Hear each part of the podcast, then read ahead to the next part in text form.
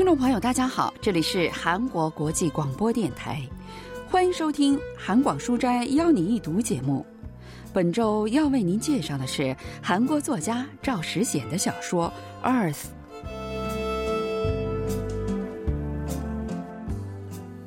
我想土葬，这就是安娜留下的遗言。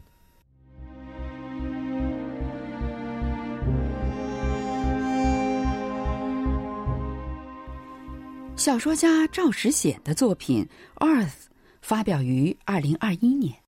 人类的身体不会腐烂的事实是在二零四七年正式发布的。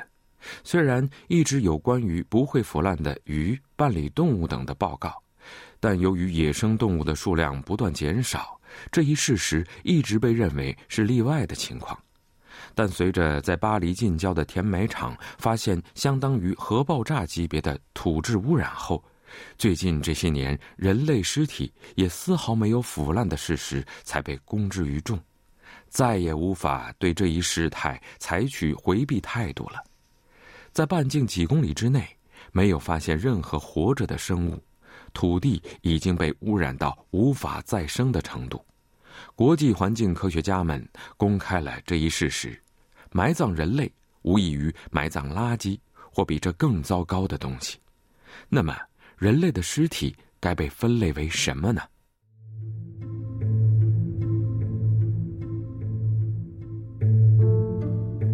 关于伦理和现实的争论此起彼伏，最终根据世界卫生组织的意见和国际环境公约标准，人类的身体被分类为工业垃圾。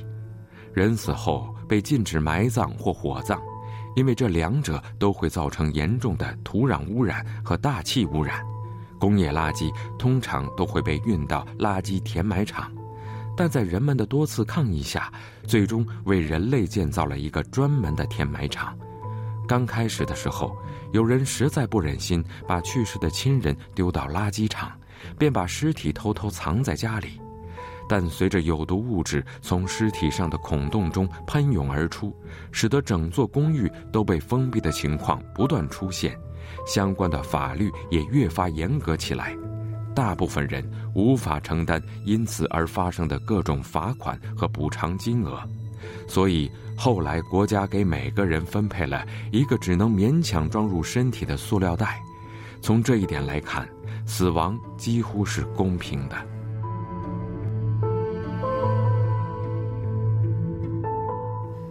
在未来的某一天。人类的身体被分类为工业垃圾，政府建设了名为 Neo City 的环保公寓区，利用新再生能源提供各种能源，而且为这里的居民免除各种税金。但是，没有钱搬到这里的人们不仅要被指责，还要支付各种罚款。随着这种歧视和憎恶情绪达到了极端化，政府在 Neo City 出现后的第七年。也就是二零五四年建设了另一个节能环保城，在这里，光和热被转换为电力，人类的粪便也能马上被分解成水和沼气加以利用。花盆现在还在玄关的角落里。搬到这里的第一天，我和安娜买了一个胖乎乎的花盆，算是一个纪念，对我们来说具有很大的象征意义。随着土质污染达到极限，农作物只有在特殊区域才可能栽培。政府和企业以保护为由管理着所有的种子，但也并不是买不到。我们花了两个月的工资买了种子。安娜和汝丽是在制造棺材的工厂里相遇的，他们一起住在节能环保城已经有三年了。生病以后，安娜也一直在工作。制造着棺材，电视上常常会播放填埋场的画面，那里就好像蜂窝一样划分着区域，回收员们就像扔垃圾袋一样，嗖的一声把棺材扔进去。因为穿着防护服，所以看不到他们的表情。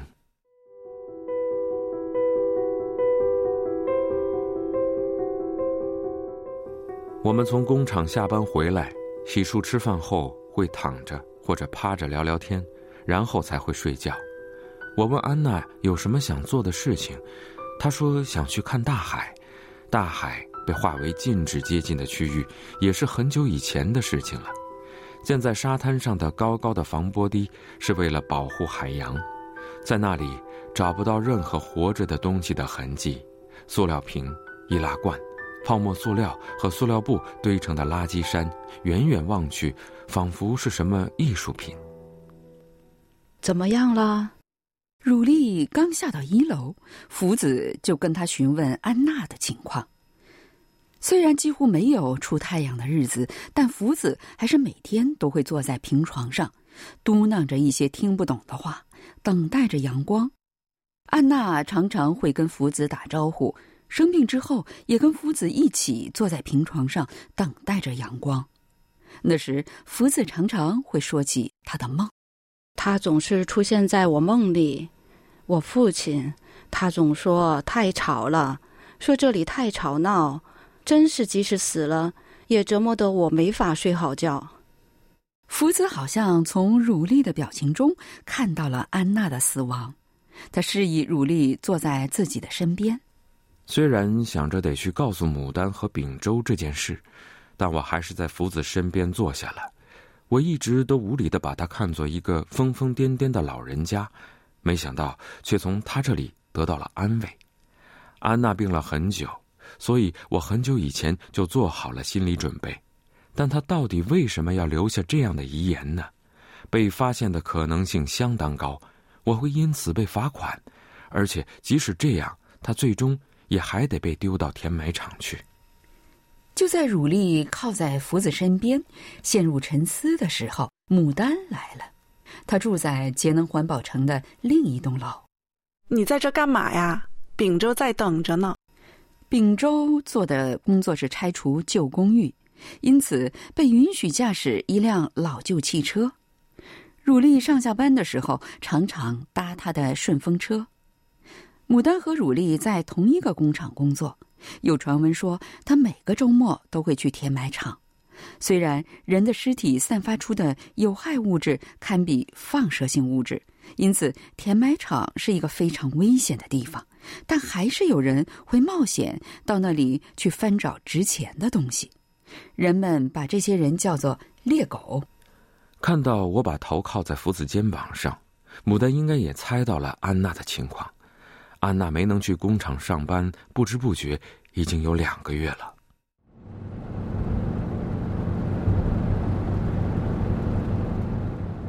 坐着秉州的车去工厂的路上，他们两个什么都没有问。安娜留下遗言说：“让把他埋葬了，你们帮帮我吧。”他一定是疯了。我理解你的心情，但那怎么可能啊？那是非法的，被抓到怎么办？你能付得起罚款吗？那块地会死的，会死人的。如果你们不帮忙，我就举报你们是猎狗，总是去用工厂的车去填埋场。汽车突然停下，我的身体往前一倾，撞到了车头上。秉周用我从来没见过的表情瞪着我：“你当我们是傻瓜吗？就算你去举报，被抓的人会是谁呢？别把事情搞复杂了。”按规定办吧，这也是为了他好。我感觉到包围在我们身边的温暖善意的氛围瞬间破碎了。在节能环保城，人们踩在地板上的力量都会产生电力，这些能源会折算成积分，获得各种折扣或者是减免环保费。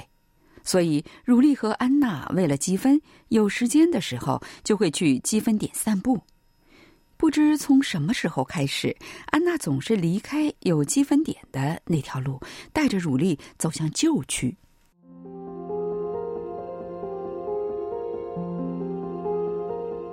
不知道走了多久，我们已经走到了很靠里的地方。也许是临时中断了拆除，一座只剩下三层的建筑立在那里，摇摇欲坠。因为脚下传来一种很陌生的感觉，我不由自主的向下看去。居然是泥土，这种状态的土，从小到大还是第一次看到。你怎么知道这个地方的？我问了秉周，他说这里暂时会保持这个样子，好像是工程中断了。因为实在没有勇气用手去摸，我只用脚尖去蹭了蹭那泥土。用新的建筑方式重新盖起楼房，再铺上能源积分地面的话，这些泥土会被完全的覆盖，让人类无法接触到。我不想成为你的垃圾。你不是垃圾。我本来想这么说，却不知道为何说不出来。这一点我自己也无法理解。那什么，汝丽啊，请你把我埋了吧。我根本没有想到安娜会说出这样超出常识、自私的话来，也不知道她的这一欲望是从哪里来的。我希望你想着我，希望你不要忘了我，来看我，记住我。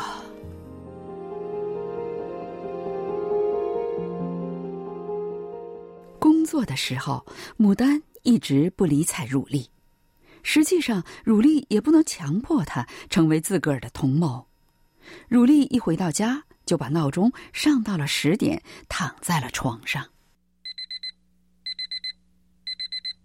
基本没怎么睡的汝丽出来的时候，意外的发现牡丹站在外面。别以为我会害怕你的威胁，我是为了安娜才来的。两个人向着汝丽和安娜常去散步的旧区走去。公寓后面有我和安娜用脚扒拉出的一个小坑，我从包里拿出一把花铲，牡丹无语的笑了。花铲铲进泥土的感觉仍然很柔软，虽然挖了半天，但用花铲也只能挖出脸盆大小的一个坑。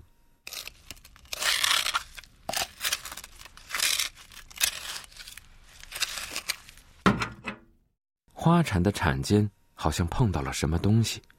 原来是一个小小的宝石匣，好像埋在这里有二三十年了，好像是个宝石匣。打开看看吧。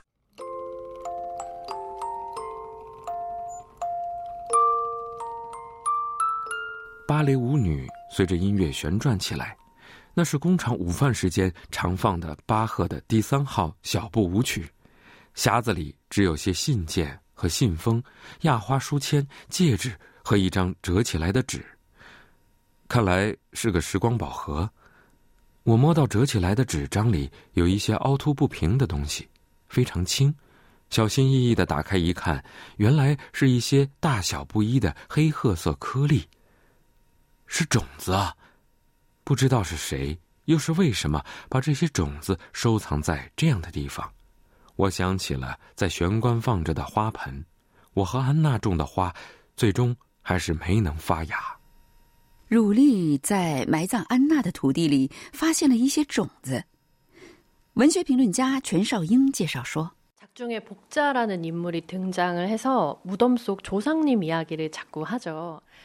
小说中名叫福子的人物总是会谈起坟墓里的祖先。同样的，汝丽发现，在时光宝盒其实也是之前的一代人向下一代传递的某种信息。”这意味着，环境问题不仅仅是一代人的问题，而是需要几代人长期共同应对的问题。如果我们只想着眼前的舒适，盲目的生活，那么要付出代价的就是我们的子孙后代。这部小说的题目是 “Earth”，这个词既可以理解为地球，也可以理解为我们。也就是说，这部小说蕴含着地球所面临的危机问题。我们所有人都应该共同思考的含义，因此，不仅是现在共同生活的一代人，要把未来世代也都看作是我们，为他们的人生负责。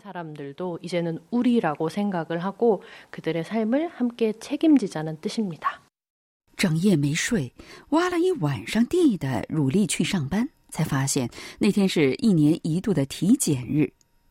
安娜就是在前年这个时候被确诊患上了某种名字相当复杂的环境病的。医生对汝丽说：“她很健康。”汝丽想，所谓的健康，只是意味着还没变成垃圾而已。那天晚上，汝丽和牡丹又去了旧区，他们用花铲挖了一夜，终于挖出了可以埋葬一个人的坑。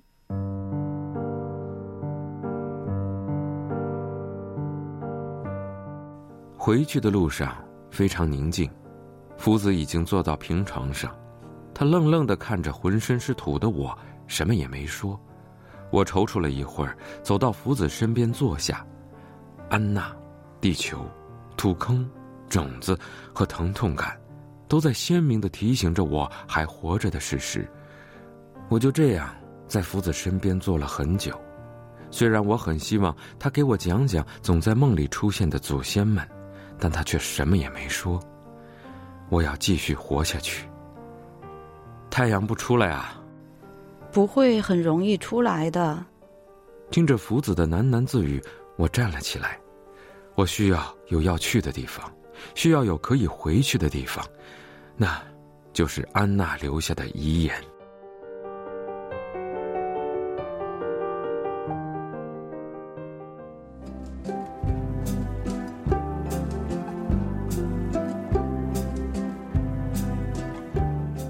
听众朋友，今天的韩广书斋邀你一读节目，为您介绍的是韩国作家赵石显的小说《Earth》。今天的节目是由刘岩、立新和小南为您播出的。同时，韩国国际广播电台一个小时的中国语节目就全部播送完了。感谢您的收听。